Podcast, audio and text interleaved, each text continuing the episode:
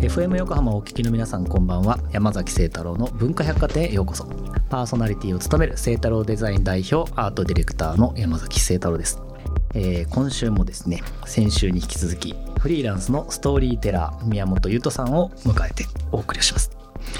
先週は宮本さんが今力を入れて活動されているメディアプラットフォームロブスター、これね、僕も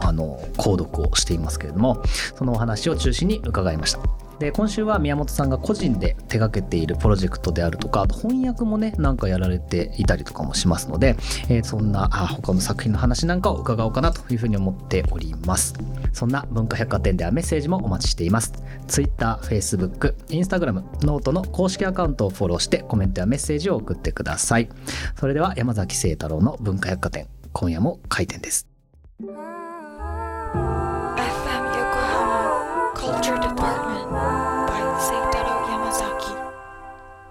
先週に引き続き今週のゲストも宮本優斗さんです。よろしくお願いします。よろしくお願いします。先週どんな話をしていたのかは文化百貨店のウェブサイトや公式ノートにアップをしています。聞き逃したという方は文化百貨店で検索をしてチェックをしてみてくださいということで、今週もいろいろお話を伺っていこうかなと思うんですが、先週ですね、まあ散々お話を聞いたわけなんですけど、もう一回教えてもらっていいですか、ロブスター。はい、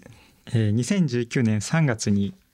僕宮本と佐々木康弘さん、岡橋敦さんの3人で立ち上げたメディアプラットフォームになります。メインの配信チャンネルがですね、毎週月曜日の朝7時に届く、ロブスターレターというニュースレターです。で、ここではですね、小さな声に耳を傾けるということを大事にして、日本ではなかなかまだまだ紹介されてないような世界のトピックや考え方、価値観をですね、海外のメディアからキュレートして伝えるということをやっています。ありがとうございます。今ね、ちょうど日付が変わったぐらいなので、今登録をするとですね、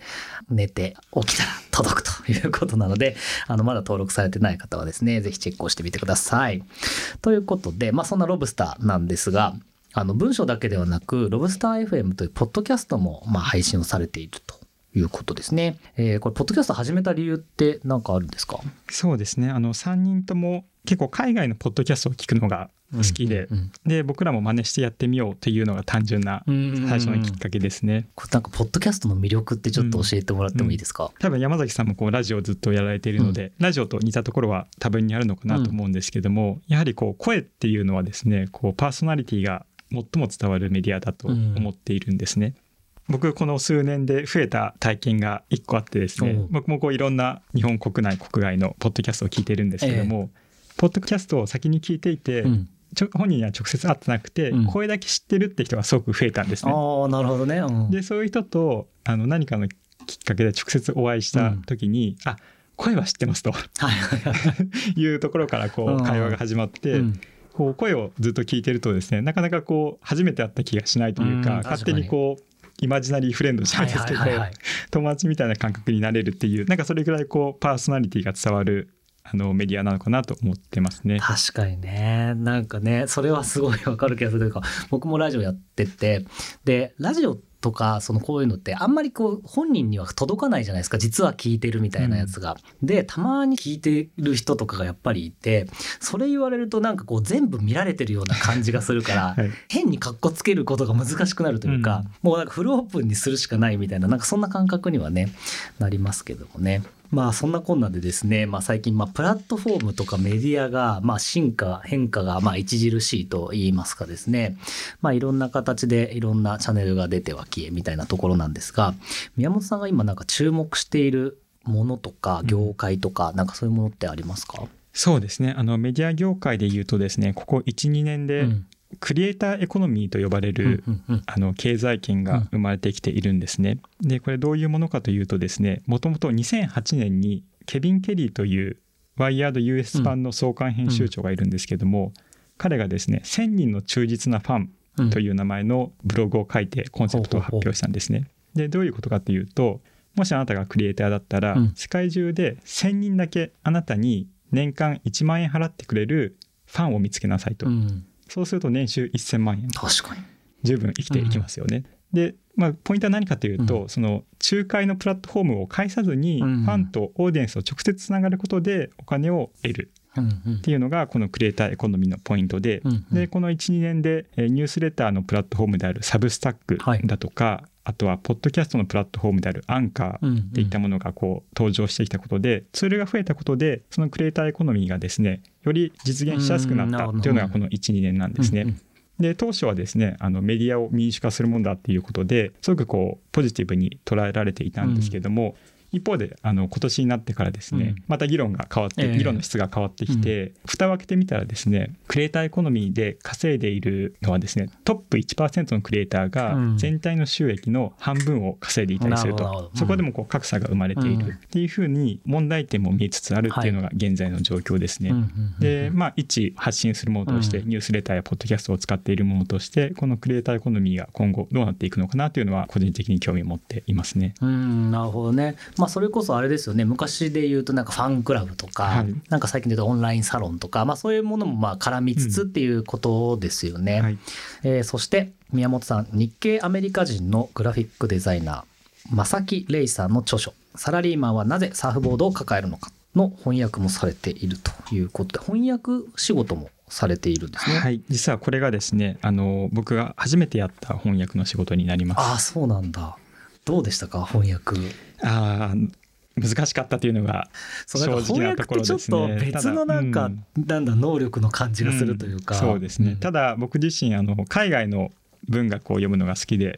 して翻訳家という仕事には憧れがあったので、なるほど、自分で翻訳ができたというのはすごく嬉しいですね。なるほどですね。ちなみにこれ内容としてはどういった作品なんでしょう。はい、著者のグラフィックデザイナーの正木玲さん、僕は玲さんと呼んでるんですけども、玲さんがですね、日本のデザイン業界の人種差別と、白人至上主義の歴史を調べてまとめた一冊になります。で、例えばなんですけども、なかなか僕もこれは本を読んでハッと気づかされたんですけども、日本の本屋に行って主にファッション系の雑誌を通ると、ほとんど白人とかあるいは白人と日本のこうミックスのモデルが多かったりするんですよね。で、なんかそういう状況って日本で生まれ育った人にとってはある種こう当たり前のように映るんですけども、レイさんはもともとニューヨークで生まれ育って4年前に東京に来たので、そうしたこうアメリカと日本の両方のバックグラウンドがある彼にとってはすごくこう違和感に感じられたんですね。そういったところから極めてパーソナルな気づきとか経験からですね、そういった日本のデザイン業界に根付いている人種差別っていうものを紐解いた一冊になりますね。なるほどね。いや本当になんか今聞きながら思ってたんですけど、僕もその撮影の仕事とかいろんなアートディレクションする中でファッション系のモデルのキャスティングするじゃないですか。でモデルってやっぱりこう事務所がいくつかあって、でコンポジットっていう自己紹介シートみたいなのを見てね、でやっていくわけなんですけど、結局やっぱり10代の言って18歳とかぐらいまでですもんね、やっぱり。でなんかそういうもんだっていう風にやってたけど、確かになんでなんだろうっていうことを思いながらやってる人はいないよなっていう感じはやっぱしますよね。ただなんか一方でなんかこの業界の中でいうとそのダイバーシティだったりとか多様性みたいなものがなる中で、モデルもジェンダーだったりとか性別だったりとかハンディキャッパーだったりとかいろいろ入れないとっていうような流れが世界的にあるじゃないですか。なんかそういうBとか、なんか消費活動を促進させるためのクリエイティブとしてはやっぱりなんかマイノリティが支配しているような概念を作り上げないと、そこの消費いわゆる憧れ羨望みたいな活動は起きないわけで、なんかそこってすっげえ難しいよなって思ってたなって思いました。でも僕の思考はそこで止まってたっていうのは、なんか今ちょっと話を聞いて気づかされたところですね。なので去年ねアメリカでブラックライブスマターがあって、日本でもねたくさん報道されましたけども、やっぱりなんかこう日本ってどこかで単一民族と言われますし、そういった考えが強いと思うんですけども、日本にもこう人種差別があるんだよっていうことを、いろんなこう彼のレイさんのですねパーソナルな経験だとか体験からですね掘り下げていってくれてる本なんですね。デザインだとか広告あるいはメディアといった表現に関わる人にはですね、ぜひ読んでほしい一冊になっています。確かにね、普通の人こそ読んでほしいものでもありますよね、やっぱり。ぜひね皆さんチェックをしてみてください。僕もちょっと読んでみようと思います。ちなみにこの翻訳なんかこう結構今のお話だけ伺ってても、主張っていうかなんか思考が挟見たくなりがちなんていうんだろう、テーマが、うん、でも一方でなんかまあ主役はその主役というかレイさんがいるわけで、うん、その翻訳って結構難しかったです。なんか一個の形容詞を自分の方に寄せちゃったりとか、うん、なんか起きるんじゃないかなって今話聞いてて思ったんですけど。そうですね、やはり今山崎さんおっしゃったように主役はレイさん、うん、この本の著者はレイさんなので翻訳者として気をつけたことはですね、うん、なるべくこうレイさんのボイスを読者にそのまま届けられるような日本語にしたいなと思いながら、うん、翻訳は手掛けていましたね、うん、内容がもちろん正確であることは、うん、大前提なんですけれども、それと同時にレイさんがこれを言っているんだ、伝えたいことなんだっていうことがなんか分かるような日本語になっていると嬉しいなと思ってますね。なるほど、はい、なんかその翻訳っぷりもね注目ですね、はい、ありがとうございますありがとうございます、それではここで一曲いきたいと思います。宮本さん、曲紹介お願いします、はい、ゲイリー・クラークとジョン・カーニーで Setting Sail。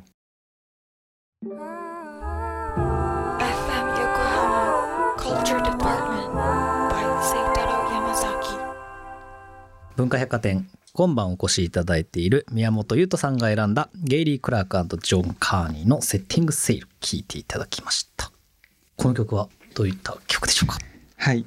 今まさにですね、僕が見ている Amazon プライムのドラマシリーズで、うん、モダンラブという作品があるんですけども、うん、それのオープニング曲なんですね、うんうんうん、でこのドラマはどういうドラマかというと、もともとですねニューヨークタイムズに同名のモダンラブというコラムがありまして、うん、一般の人々のこう恋バナを集めたシリーズなんですね、うん、でそれのこう、実写版となります。事実は小説よりきなりという言葉がありますけども、うんうんうん、こうちょっと恋の偶然、ハートウォーミングな恋の偶然とか、そういった、人々の話を集めたものでして、決して有名な人じゃないんだけどもドラマになっちゃうくらい面白い出来事が起きるっていう、うん、誰もがストーリーを持ってるってことをなんか感じられるドラマかなと思っていますね。へー、はい、面白いそれ、はい、それがコラムでニューヨークタイムズにあったんですね。はい、なんかそういうところもすごいですよねユーモアがあっていいですよね。うん、確かにそれがね、日本にはやっぱそういう余白というかね、そういうものがないなって今ちょっと思いましたけどね、うん、そして2017年宮本さんが立ち上げられたストーリーテリングプロジェクトエバーテイル、これはどういうプロジェクトですか。2017年にワイヤードから独立した直後に作ったウェブのマガジンになりますね、うんうんうんうん、でコンセプトとしてはですね1万字のロングリードのストーリーだけを書いていくプロジェクトとして立ち上げました。まあ、背景なんですけども、もともと海外のこうロングリードのコンテンツが好きだったんですけども、うん、なかなかこう日本の雑誌だとかメディア環境でそんなにこうそこまで長い記事をですね書ける場所が少ないなというふうにずっと感じていたんですね、うん、ということで自分で作ってみようということで始めました。ただこの数年はですねちょっとロブスターの方に、軸足が動いてきてしまって、ちょっとこの数年ね休憩をしてるんですけども、また長い目でやっていきたいなと思っていますね。なるほどね。ロブスターであれで全体で何文字ぐらいですか、イメージ。だいたい1万字弱ですね。8000字から9000字が多いですね。あれで1万字ぐらいなんだ、はい、そう1万字ってねどれくらいの体感なんだろうっていうのもなんかあんまりねよく分かってなかったりとかするんですけど、これ1万字以上のロングリードって例えばどういうコンテンツになるんですかね。そうですね、雑誌でいうと例えばニューヨーカーとかワイヤード、うん、まあ、アメリカ版のそういった雑誌の、フィーチャーと呼ばれている、まあ、10ページとかそれこそ12ページ14ページ、はいはいはい、それくらいの分量で伝える一つの記事をまあ、僕はロングリードと呼んでいますね。ね、うん、めっちゃ長いのありますもんね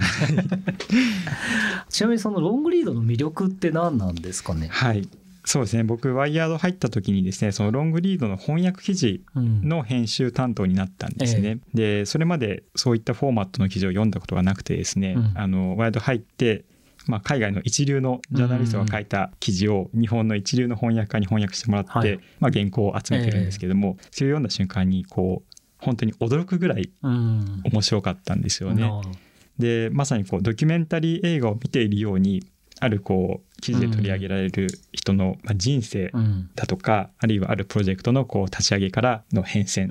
を全て一つの記事でこう網羅して、そこにドラマが入って、なるほど、で、まあ、いろんな人のこう言葉が入りながらストーリーが進んでいく。で本当にこう目の前でこう映像が浮かび上がってくるような読書体験っていうのをしてですね、こんなに面白いフォーマットがあるんだって思って、自分でもそれをなんか書けるようになりたいなと思うようになったというのがきっかけですね。なるほどね、うん、それは確かにな。でもなんだろう、最近のまあ傾向っていうんですかね、我々もそのウェブマガジンのデザインしたりとか立ち上げ手伝ったりとかするんですけど、電車の 2,3 駅で読めるようにとかですねそのスクロールの数、スマホのとか、うん、あと昔のね、それこそカルチャー系の雑誌とかってカバーストーリーみたいなものがあって、編集のかなり熱い思いが4ページとかね8ページにわたってっていうのも、今ねもうすぐ入って写真とキャプションだけでっていうような、結構こう文章量はどんどん減ってる感じの感覚があるんですけど、はい、なんかこの状況ってどう見られてます？そうですね、僕も人のことを言えずですねすぐ携帯を見てしまったりそういうことはあるんですけども、まあ世の中的にはですね、短くて早くて分かりやすい、そういったコンテンツがですね、まあちょっとこう幅を利かせているようなところはあるんですけども、一概にそれが全て悪いとは僕は思っていないんですけども、それだけになってしまうとつまらないのかなと思ってるんですね。で、僕自身はやっぱりこう長くてもその分のインスピレーションをもらえるような、そういった記事を書きたいと思ってますね。一つだけ先ほど言い忘れてしまったエピソードがあって、山崎さんにシェアをしたいと思ってるんですけども、2013年にですね、アカデミー賞の作品賞を取ったアルゴっていう映画があるんです、見たことありますか？あります。アメリカの FBI がですね、人質をこう助けるために架空の SF 小説を作ったっていう、話なんですけども、実はあれは原作がですね、ワイヤードのロングリードの記事が原作なんですね。あ、そうなんですか。そうなんですよ。知らなかった。だから雑誌の一つの記事が原作になって2時間の映画ができちゃった。で、それがアカデミー賞の作品賞を取ったっていうのがそのアルゴっていう作品で、ロングリードのテキストにはそういった力があるのかなと僕は思ってますね。なるほどね、それはすごい。ありがとうございます。それでは最後のパートです。ゲストの方、皆さんに伺っていることをお聞きしたいと思います。僕が、いろんな活動をしているわけなんですけども、僕、山崎晴太郎とコラボレーションするとしたら、どんなことをしてみたい、もしくはできると思いますか？そうですね。今日、いろいろメディア作りの話をしてきたんですけども、山崎さんがこうメディアを作るなら、どんなメディアになるんだろうなっていうのは気になりますね。で、一つ前にお話ししたロングリードも、やっぱりこうテキストだけだとなかなか読んでもらえないっていう現状があるんですね。で、そこでやっぱりこうデザインあるいはこうビジュアルってものが大事になってくる。なのでロングリード、魅力的な物語を読ませるためのデザインっていうのはどういうものなんだろうなっていうのは一緒に考えてみたら面白いなと思っています、ね、確かにね、それはちょっとやってみたい。さっきのなんか一個映画を作るみたいなことですもんね、だって言うなれば、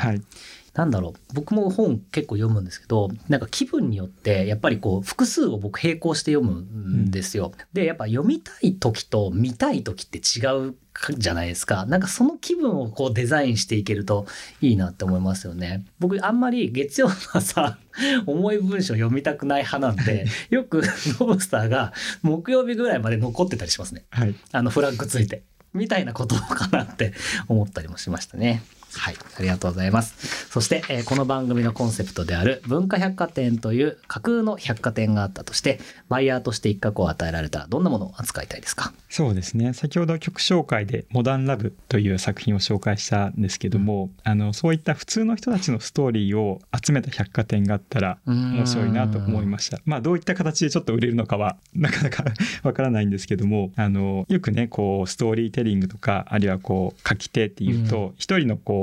偉い作家なり書き手がいて、多くの読者がいるみたいなイメージをしがちですけども、そうではなくて、一般の人々の中にも優れた面白いストーリーっていうのはあると僕は思っているんですね。なんかそういったものをこう集めて来てくれた人が読めるような場所があったら面白いなと思っていますね。確かにね、なんか全然あれですけど思い出したのが、被災地の方々の、お仕事、被災地の方々っていうのかな、NGO のちょっとお仕事をずっとやってた時期がありまして、でそのまさに被災した時にそのもう現地のコミュニケーションを手伝ったりとかいろいろやってたんですけど、その中で聞き書きの本を出したんですよ、でうちの方でデザインとエディットとウェブを作ってってやつで、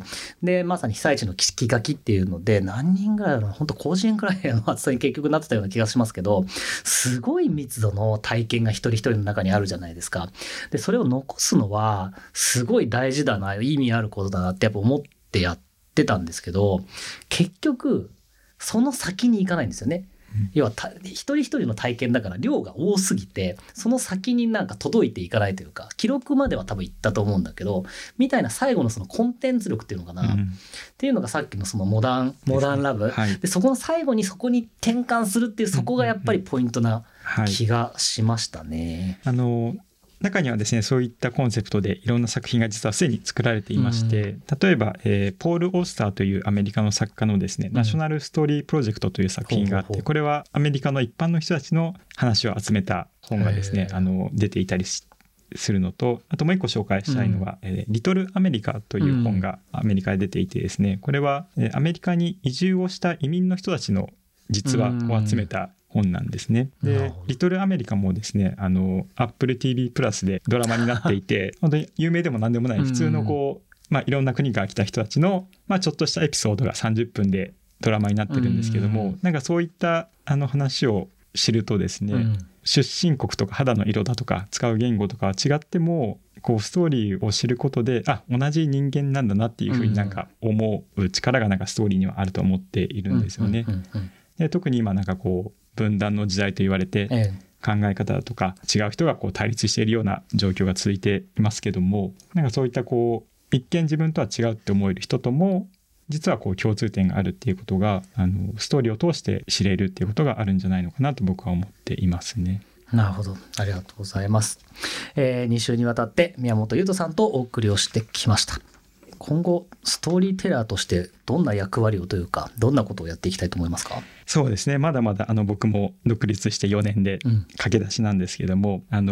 魅力的な人のストーリーを伝えるのが自分の仕事かなと思っているので、今後もやっていきたいなと思っていますね。はい、ありがとうございます。今後の予定や計画していること、もしあれば教えてください。はい、一つだけ今年まあ、ロブスさんの本と先ほどご紹介いただいたサラリーマンはなぜサーフボードを抱えるのかという2冊自費出版で本を作ってですね、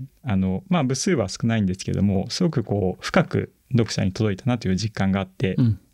すごく楽しかったんですよね。ということで、実はですね、この冬にトラブルメーカーズパブリッシングという名前の出版レーベルを作ろうかなと今計画しているところです。なるほど、はい、今まさに計画中ということなんですかね。はい、まだ名前と大きなコンセプトしかできてないんですけども、ロブスさんの本をデザインしていただいた井上真奈美さんというデザイナーと一緒にですね、レーベルを立ち上げて、まあ、こうパーソナルな声を伝えるパブリッシングレーベルというコンセプトをつけて活動を続けていきたいなと、今後もいろんな人の魅力的なストーリーをそのレーベルを通して伝えていきたいなと思っています。なるほど、これはますます楽しみですね。皆さんぜひチェックをしてみてください。宮本さんとのトークは文化百貨店のウェブサイトと公式ノートでレポートをしますので、そちらもぜひご覧ください。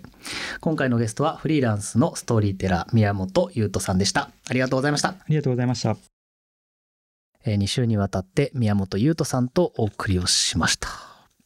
結構あれですね、いろんなお話を伺いましたね。でも本当にね、僕は本当ロブスターというメールニュースっていうのかな、なんていうんだろう。メールマガジンがね、毎週届いて、それをすごいこう、まあ、楽しみにしながらチェックをしてるんですけど、他にね、ないですね、おそらくこの感じのメディアは。なので、まあ、一種の僕はなんか発明みたいだなって思ってたりとかするんですけど、僕がなんかすごいこう楽しみにしている2つのコンテンツがあって、でその1つがまあロブスターで、もう一つはね、何回か言ったかな、工芸製菓っていうね、これもなんだろう、またニッチなって言うと怒られるのかなまあ結構パンチが効いた、まあ、雑誌なんですけど、本当になんかね、プロダクトとして届いてくるみたいなね、読み物なんですね。でこの2つがすごい時代の中で僕のこう中にガガガガガッと入ってくるっていう感じなので、すごい楽しかったですね。で多分ね、すごいいろんな刺激があるのと、僕も結構、まあ、仕事柄ね、いろんな情報だったりとかコンテンツに触れるわけなんですけど、これは知らなかったなとか、いやこれ見てないなっていうのがめちゃめちゃ出てくるんで、すごい新鮮なんですよね。学生時代に同じこうカテゴリーの先輩がさ、全然違うなんか聞いてて、あ、なんかそんなあるんだ、すげえなみたいな、感じの気持ちにね、ロブスターを見るたんびになってますね。ということで、皆さんもぜひね、チェックをしてみてください。おすすめです。といったところで、今週の文化百貨店は閉店となります。また来週11月28日の深夜0時半にお待ちしています。お相手は山崎聖太郎でした。